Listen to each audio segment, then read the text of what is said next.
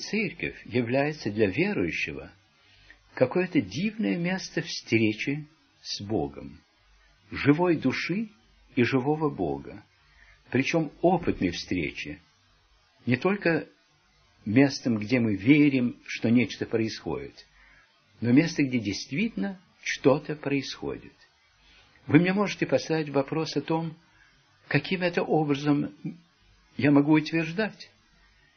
Конечно, я мог бы сослаться на место Священного Писания, где рассказывается о том, как Савл, еврей, ученый, фарисей, шел в Дамаск с готовностью и с целью преследовать христиан как обманщиков, потому что он считал, что Христос – лжепророк и хулитель.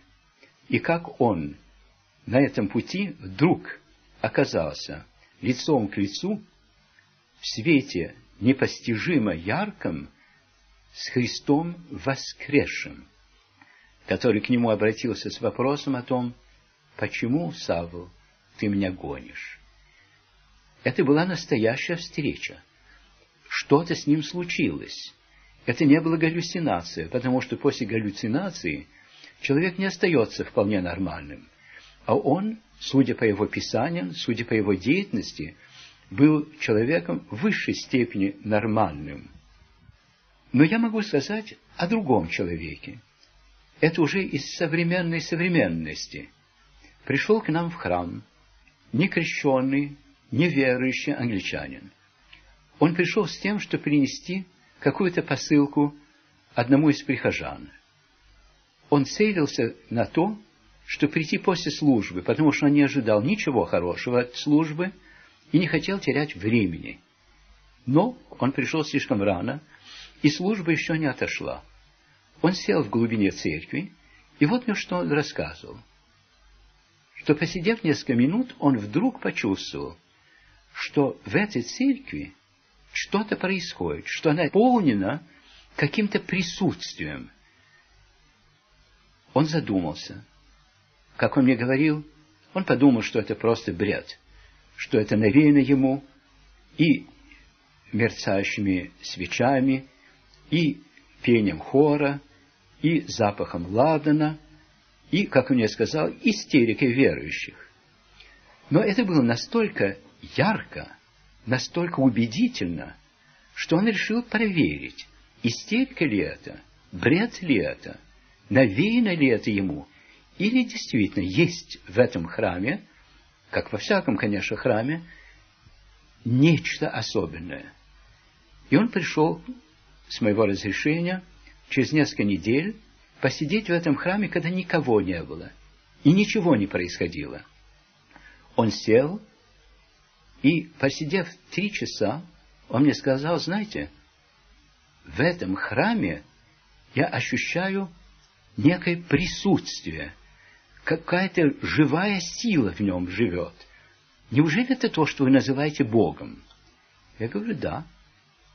Храм – это место, где Бог живой присутствует. А какое мне дело от такого Бога, говорит мне мой собеседник, если его присутствие на меня никакого действия не имеет. Я это присутствие ощущаю, мне отрадно, тихо здесь сидеть, у меня чувство какой-то глубины и радости, но это все, я уйду, и неужели все это пройдет? Если есть Бог, то мне нужен действенный Бог, Бог, который что-то такое делает – и надо мной что такое совершить. Я ему предложил приходить изредка и посмотреть. Я его не зазывал, а просто предоставил ему возможность бывать. И он стал бывать. И вот этот человек мне говорил о том, что он видит, как люди после молитвы, особенно после причащения святых даров, делаются какими-то иными, что из них идет какой-то свет, не то что видимый свет, но они светятся, они делаются такими живыми, как можно было бы сказать словами английского писателя, что «Ах, смотрите, изваяние, статуя, стала живым человеком. Эта статуя может быть не такая прекрасная, как другая каменная статуя, оставшаяся камнем, но она живая, она ожила. И он мне прибавил, если ваш Бог это может сделать, то я хочу к нему прийти. Я хочу, чтобы и надо мной он это совершил, чтобы я стал живым человеком в такой форме, в такой мере, в которой я никогда им не был. И после года или полутора он крестился и остался до сих пор верующим и рад этой встрече с живым Богом.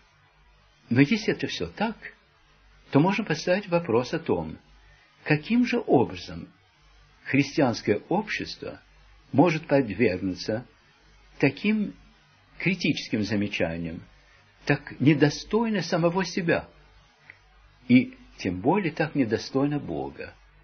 И к этому я хочу вернуться в следующей беседе. Я говорил о том, что в одном из своих сочинений Феофан Затворник нам советует помнить, что если на речку посмотреть, то по поверхности ее плывут щепки, и только на дне мы можем найти золото. Это, конечно, не насказание, но я хочу к нему прицепиться вот для чего.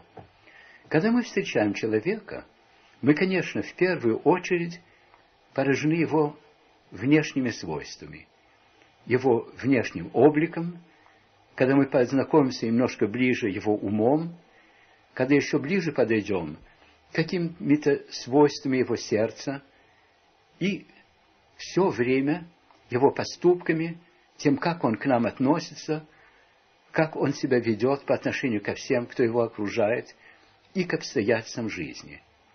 И это часто нам мешает видеть человека, каким он есть. Вы можете сказать, а разве это не человек, какой он есть? Нет. Есть то, что апостол Павел называет сокровенный сердце человек. То есть тот человек, который известен только Богу и отчасти самому себе. Тот человек, который в себе знает светлые порывы, острую боль, надежду, обманутую или осуществленную, любовь, который знает о себе то, что никто не знает. И я не имею в виду сейчас его прошлое, его поступки, то, что с ним случилось, а то, что в нем происходит. И вот одна из задач человеческих отношений – не остановить свой взор на внешнем, а посмотреть вглубь. А для этого нужны некоторые условия. Нужно научиться, когда встречаешь человека, его не видеть только по отношению к себе самому, то есть страшным ли от него, выгодно ли что, нравится ли мне человек, а посмотреть на него совершенно с открытым умом и сердцем – как на явление, которое перед вами стоит, которое никаким образом не отзывается на вашу жизнь. Это совсем нелегкая задача, потому что все люди, которые нам встречаются, так или иначе, влияют на нашу жизнь.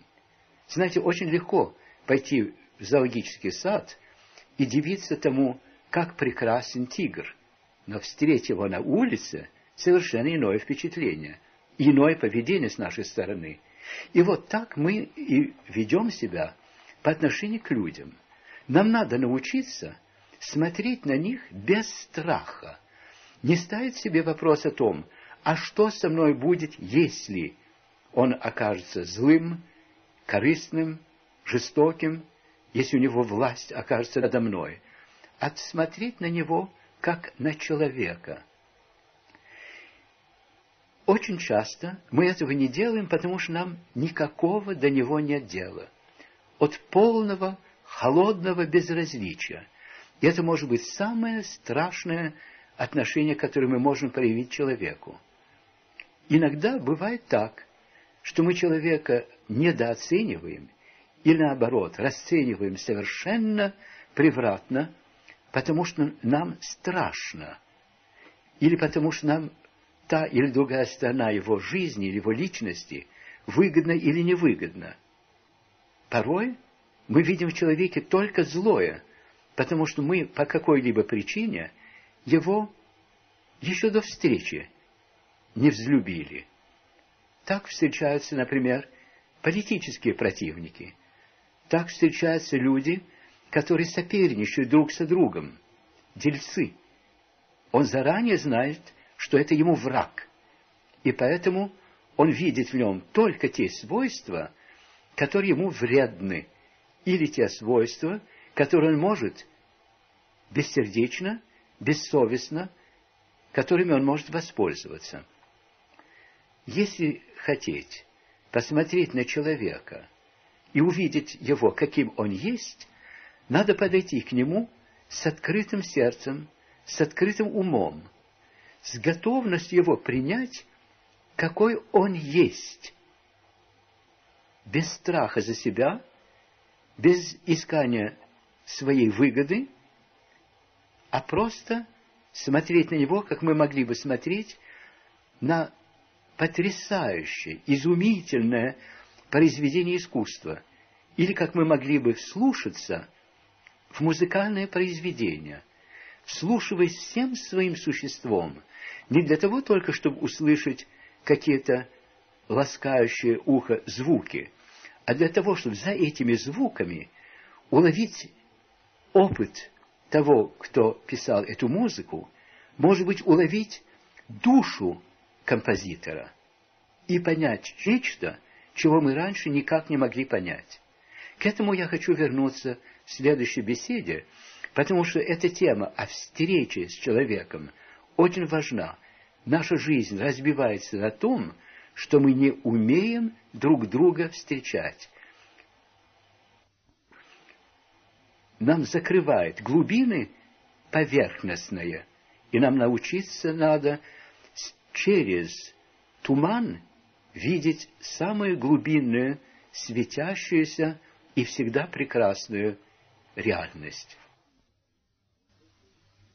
В прошлый раз мы говорили о том, что во многом можно упрекать верующих именно на основании их веры, что они претендуют на то, что они ученики Христа. А вместе с этим, если сравнить жизнь верующего и даже его чувства, его переживания и его слова с тем, как бы поступил сам Спаситель Христос, то с ужасом видишь, какие мы все недостойны его ученики. Но то же самое можно сказать о любом человеке, который себя считает учеником какого-нибудь значительного учителя, верующего или неверующего, который человеку предлагает идеал жизни и который, если бы судил этого своего последователя, пришел бы в ужас от того, что из его учения сделали. И вот мне хочется поставить сейчас другой вопрос, смежный, но иной. Есть ли между нами, верующими и неверующими людьми, какая-то точка соприкосновения. Говорить о вере можно. Я помню неверующего человека, который мне сказал, ну ведь без веры жить нельзя. Разумеется, он не подразумевал веру в Бога. Он подразумевал такую уверенность в своем идеале, что можно верить всей душой, всем умом, всей жизнью своей в то, что стоит жить для этого и умирать для этого. Но не об этом я сейчас говорю, я говорю о другом. Нет ли какой-то точки соприкосновения, какого-то предмета, который является и для верующего, и для неверующего равно значительным, абсолютом? Мне кажется, что таким предметом является человек. Одинокий, единственный в своем роде человек – или коллективное человечество, общество. Мне вспоминаются два изречения. Одно изречение принадлежит безбожному писателю, который говорил, что пролетариату не нужен Бог, потому что человек является его Богом. Конечно, понимая это слово, не в том смысле, в котором верующий его понимает, а как предмет служения. Тот предмет, ради которого стоит жить и жизнь свою положить. А на другом краю мышления человечества мы можем найти святого Иоанна Златоустова, который говорит, если ты хочешь узнать, что представляет собой человек, не смотри вокруг себя на окружающих тебя людей, не поднимай глаза даже к палатам вельмож, а возвыси свой взор до престола Божия, и ты увидишь человека, Иисуса Христа, сидящего одесную Бога и Отца в вечной славе. Значит, и тот безбожник, о котором я говорил, и святой Иоанн Златоуст могли бы встретиться на вопросе о человеке. И мне вспоминается тоже другое место из письменности в Деяниях апостольских. Рассказ о том, как пришел апостол Павел в Афины и обнаружил алтарь неведомому Богу. Этот неведомый Бог, как мне кажется, для неверующего, для безбожника, для верующего, для верующего любого вероисповедания или религии является человек. Ради человека стоит жить. Ради человека стоит умирать. Ради человека стоит всю свою жизнь отдать. И это равно справедливо для безбожника, так же, как для верующего. Есть тут некоторая, однако, разница. Верующий думает о человеке как о неповторимом явлении. Каждый человек единственный, неповторимый. Каждый человек является предельной ценностью – по отношению к Богу, по отношению к другим людям. Безбожник порой забывает о человеке как об отдельной особе и думает о нем как о части общества или человечества. В первом случае, в мировоззрении религиозном, весь интерес в том, чтобы человеку дать развиться, раскрыться в полной мере во всех его возможностях, беспредельно, не считаясь тем, какое это будет иметь последствия для окружающих его людей. Разумеется, я сейчас не говорю о том, чтобы ему дать стать преступником или вредителем. Я говорю о том, чтобы все его дарования были свободно раскрыты, и чтобы этими дарованиями он сделал свой вклад в историю человечества – и порой не только в данное время, но и в каком-то будущем, потому что гении всегда опережают свою эпоху. Они порой кажутся несовременными. Задумываешься порой, зачем? Оказывается, через сто лет или больше именно то, о чем он говорил, именно то, чем он был, такое имеет значение, что все человечество – центрируется на нем. Если говорить об человеке как о частице общества, то, конечно, его надо приспосабливать. То есть в конечном итоге, в самом ужасном конечном итоге, сделать человечество подобным механике какой-то, где каждая часть этой механики играет основную роль, но не имеет права играть иную роль. Вот к этому я хочу вернуться в следующей своей беседе, потому что мне кажется очень важным поставить вопрос о том, какая последняя ценность – человек или общество, коллектив или отдельная неповторимая особь. В прошлой беседе я ставил вопрос о том, каково место человека, является ли человек особью, абсолютной, значимостью абсолютной как для себя, так и для других, и для Бога, или является он только частью сложной чрезвычайно богаты и ценные механики. Есть место в Новом Завете, в книге Откровения, где нам говорится о том, что в конце времен всякий человек получит имя, которое только он и Бог будут знать.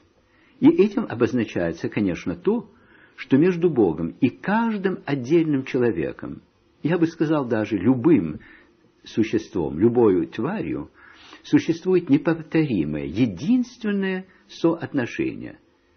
В древности считал, что имя и человек, или предмет, или зверь совпадают настолько, что если бы знать имя какого-нибудь существа, то с ним можно было бы войти в такое глубинное соотношение, которое никаким образом нельзя достичь в обычной нашей жизни на земле.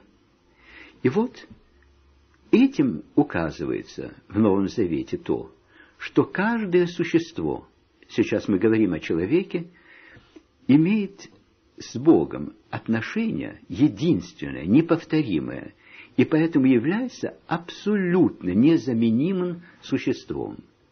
Это значит, что и в его становлении, пока он еще на земле, не полностью стал самим собой, он должен вырастать в меру своего самого подлинного бытия, и что ни общество, ни воспитатели, ни родители, ни он сам не имеют права его кромсать, ломать или делать чем-то, чем он не является естественно. Так же, как, например, мы даем растению развиваться, а порой мы его уродуем тем, что придаем ему какую-нибудь форму, которая ему не присуща. Стрижем, ломаем ветви, вытягиваем.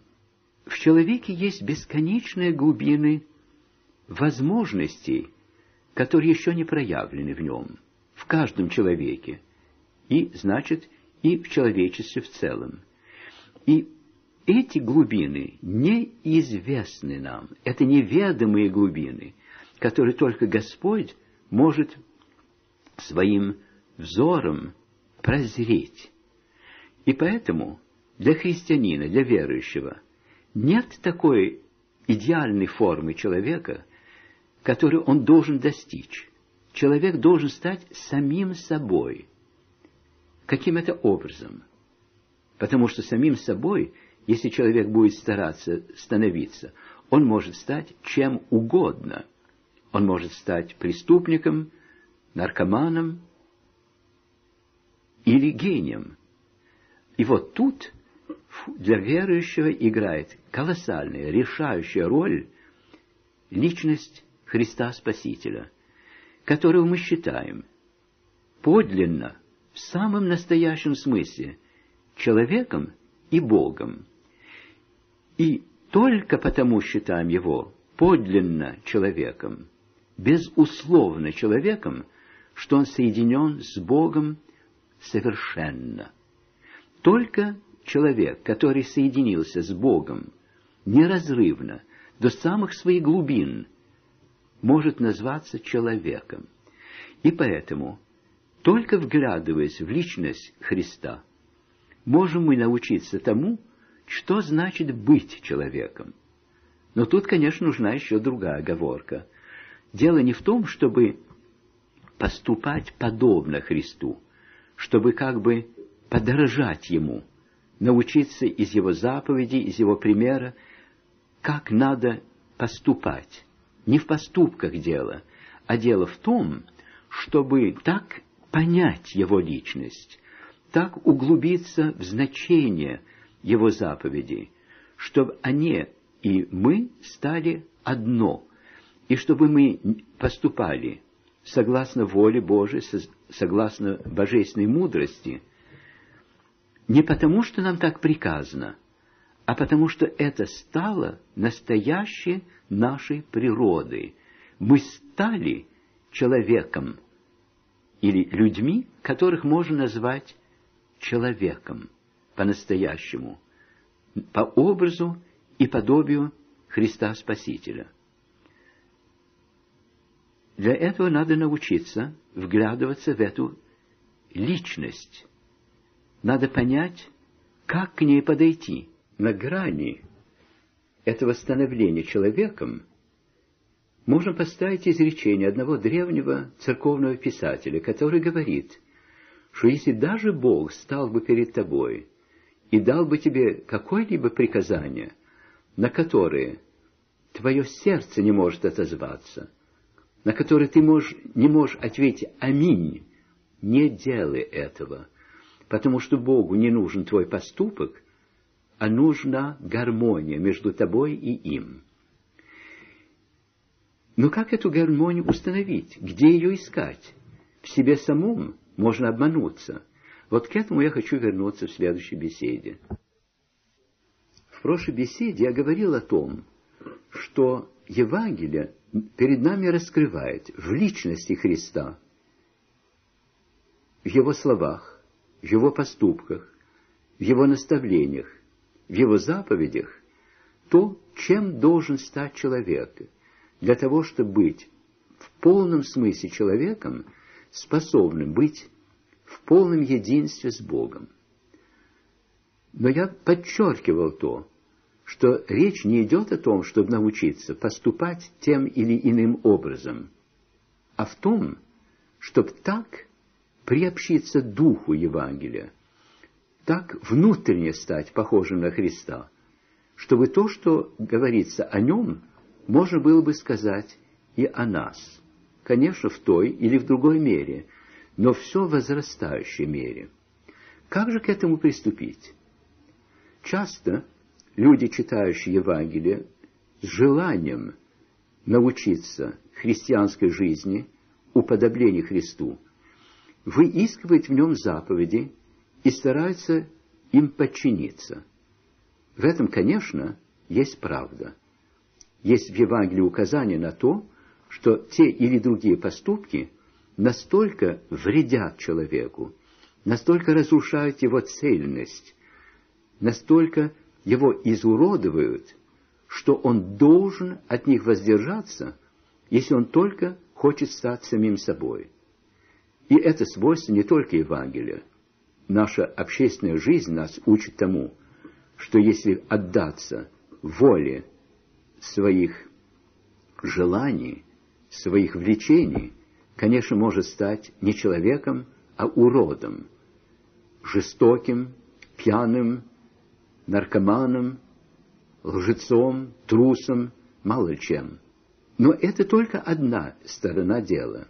Это предупреждение о том, что если ты будешь поступать так или сяк, если ты будешь допускать в свое сердце те или другие переживания, чувства, влечения, если ты дашь своему уму оскверниться теми или другими мыслями, ты уже настолько отуманишься, что для тебя – станет невозможным видеть красоту, понимать красоту, ее переживать всем сердцем, так что твое сердце горело в тебе от нее. И, значит, и не сможешь ее приобщиться делом, потому что тогда воли в тебя на это не будет, целостности не будет в тебе такой, который позволит тебе преодолеть самого себя для того, чтобы стать тем настоящим «я», которым ты являешься в глубинах, и который на поверхности часто очень не похож на тебя самого. Мой совет был бы таков. Читай Евангелие. Отмечай в Евангелии все те места, от которых твое сердце согревается, ум яснеет, воля вдруг стрепенется, сила какая-то вливается в тебя, Такие места, о которых ты мог бы сказать, как это прекрасно, как это истинно.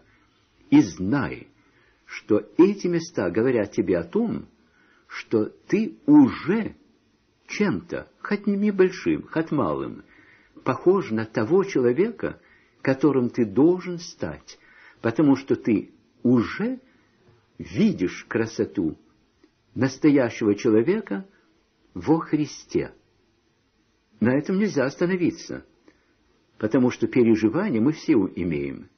Мы очень легко переживаем вещи, когда не требуется от нас никакого соответствующего поступка. Но тогда мы можем себе поставить правило. Если чем-нибудь я буду и недостоин самого лучшего, что во мне есть, но в этом я не имею права быть недостойным, потому что здесь я себя познал как подобным Христу. И, что может быть еще важнее, через это переживание я начал понимать Христа. Я начал его знать. Я начал понимать, каков человек, но тоже каков Бог. Одновременно два откровения. Обо мне самом, о Христе человеке и о Боге, действующем во Христе. И если держаться этого правила, то есть вчитываться в Евангелие так, чтобы отмечать все то, что вдохновляет, все, от чего горит сердце, все, о чем мы можем сказать, а это действительно так, это правда, это безусловная красота, то мы постепенно можем вырасти в меру Христову, в какой-то мере, конечно, но мы можем вырасти в меру самого себя, самого истинного, самого лучшего, самого подлинного человека, которым мы являемся. Конечно, при этом мы будем обнаруживать такие места, которые нам говорят о том, что мы совсем на это не похожи. И если мы это обнаружим, если действительно нас ударит в сердце сознание, «Боже, до чего я уродлив!» тогда мы можем и за это взяться и бороться с тем, что нас не делает недостойными не только Бога, но самих себя. И тогда мы можем вырастать борьбой против зла, который в нас есть, и взращиванием в себе самого прекрасного и истинного, которое в нас заложено и который как бы вызывается видением этой же самой красоты в личности Христа, в Его учении, в образах Его жизни или в заповедях, которые нам дает. В следующей беседе я хочу поставить вопрос о том, как же это все укладывается в том обществе, которое называем церковью, потому что церковь тоже есть общество. Неужели это общество полного произвола, где каждый имеет право делаться чем угодно, самим собой, или есть в этом другого рода гармония? В прошлой беседе я говорил о том, как важно, чтобы каждая особь, каждый отдельный человек делался самим собой в полном смысле слова, до предела, до гениальности. Но с другой стороны, мы знаем, что церковь является обществом, обществом людским, таким же обществом в своем роде, как любое общество, где каждый член общества связан со всеми другими. Каким же это образом можно тогда говорить о том, что каждый должен быть самим собой, как будто не считаясь с обществом в целом? Я думаю, тут можно разъяснить это соотношение двумя примерами. Мы все знаем, что такое представляет собой хор и хоровое пение. Только тогда хор может звучать полнозвучно, со всей красотой, на которую он способен, если каждый голос является самим собой. Если какой-нибудь голос переставляется так, чтобы было удобно, если какой-нибудь голос не поет своим голосом, а старается петь другим, то хор делается плохим. И вот тут с церковью то же самое, как в любом обществе. Только если человек поет полной грудью, всем своим голосом, не приспосабливаясь, а учась употреблять свой голос самым прекрасным образом, он может быть участником хора, и хор делается прекрасным. Другой образ можно взять у апостола Павла. Он сравнивает церковь с телом и с деревом. Тут и там мысль такая, что тело человеческое состоит из множества членов и частей, но тело живет одной жизнью, и эта жизнь дает неповторимую форму каждой части этого тела. То есть та же самая жизненная сила делает из глаза то, чем он является, ру... из руки то, чем рука является. Та же самая, единственная сила, а вместе с этим множество несравнимых отдельных частей. О том же говорит он примером дерева, что Христос является как бы живоносным стволом, а мы являемся ветвями, листьями, цветами, плодами. Плод не похож на цветок. Цветок не есть лист. Одна ветка не похожа на другую. Но они потому только могут быть разными самими собой, что одна единственная, многогранная, сложная, богатая жизнь течет через все эти конечности. Только потому является дерево одновременно единицей и бесконечно разнообразным множеством. Говорят о том, что не существует двух одинаковых листков на земле, потому что та же самая жизненная сила дает каждому листку неповторимость. В этом отношении мы видим, что и общество церковное, и каждый его член могут быть самими собой, потому что они в полной гармонии. И вопрос именно в гармонии, а не в чем другом. Где же ключ этой гармонии? Ключ этой гармонии в том, что Христос не является как бы отдельным, одним из множества людей. Он не является как бы одной из возможных особей. Он все человек. В нем каждый человек может найти себя самого и прозреть и своего ближнего, и всякого человека. И таким образом, если мы соединяемся со Христом, если углубляемся в единство с Ним через общение духа, общение ума, общение сердца, общение жизни и вытекающие из всего этого поступках, то мы все делаемся частью этой всемирной, изумительной гармонии, которая потеряна сейчас, потому что каждый человек хочет быть, кавычках, самим собой, то есть не похожим ни на кого другого и ни на что, быть самим собой, как ему вздумается, как ему захочется. Вот в этом вся задача аскетической борьбы, то есть той борьбы с самим собой, которая начинается с момента, когда человек одновременно самого себя познает и познает подлинность своей личности во Христе, и через это входит в полную гармонию и с окружающим трагическим, но и дивным миром, в котором мы живем. В конце прошлой беседы я говорил о том, что мне хочется сравнить церковное общество с гражданским обществом, то есть общество верующих с обществом, построенным на неверии, то есть без Бога. Оба общества являются обществами, иначе сказать, они состоят из людей. А что между ними такое, что делает одно различного другого?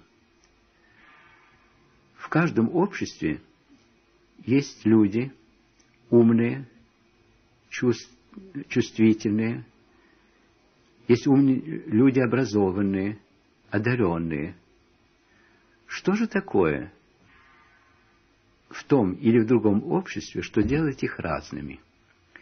Мне кажется, что основная разница в том, что церковное общество стремится каждому человеку дать простор, быть самим собой, невзирая на последствия такого становления, тогда как государственное общество, особенно тоталитарное в том или другом отношении, стремится к тому, чтобы все люди были подогнаны под какой-то трафарет. Разумеется, этот трафарет не обозначает того, что все должны быть одинаковы. Но идеал такого общества, организованного, стройного, продуктивного, в сущности, муравейник. Все муравьи, у всех одни и те же самые свойства. Только с одной разницей, что есть группы муравьев, которые или природы, или, если говорить о человеческом муравейнике, путем воспитания, научны делать одну вещь, что-то такое, что является их специальностью, за исключением всего другого. Конечно, в человеческом муравейнике, кроме общественной должности или приспособления, человек может заниматься и другим во время досуга. Он может читать, он может думать, но вместе с этим где-то такое в сознании остается мысль, что надо быть как все другие. Я недавно ездил в Шотландию, и по дороге, сидя с китайцем, разговорился с ним. Он мне говорил о том, как в Китае обособляться, быть не похожим на других, просто немыслимо, что все должны подчиняться общему духу, общему поведению, что быть индивидуальными нельзя. Не только потому, что есть какое-то давление свыше. Он это отрицал. Но давление идет от общества. Надо быть таким, как все. И каждый должен иметь свою специальность, которая приносит пользу всему обществу. Вот этот идеал муравейника отрицает то, что в каждом человеке может быть что-то настолько особое, настолько исключительное, что оно никаким образом не укладывается в такую систему. Если говорить о тоталитарных государствах, в каждом из них каково бы ни было его направление или даже эпоха его существования, в каждом из них есть большие умы, художники, литераторы, композиторы. Но в каждом таком тоталитарном государстве, где все определяется, с одной стороны, общей пользой, а с другой стороны, воспитанием людей одинакового типа, художник, каков бы он ни был, должен работать по определенному трафарету. Он должен писать, он должен творить, будь то музыку, будь то полотна, так, как этого требует общество – и так как это полезно для того, чтобы это общество все глубже укоренялось в программу, которая создана. Место для того, чтобы человек вырвался, стал бы оригинальным в хорошем смысле слова, то есть не похожим на других, но не уродом каким-то, а самобытным, единственным в своем роде человеком, Такого простора нет.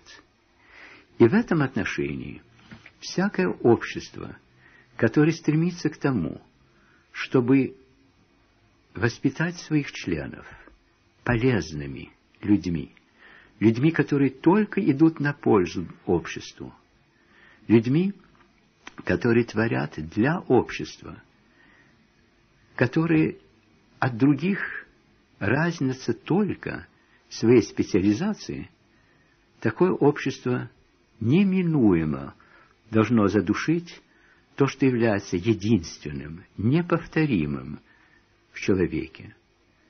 И в каждом человеке это неповторимое есть. И каждый человек, который подвергается такому воспитанию или такому давлению со стороны общества, неминуемо страдает.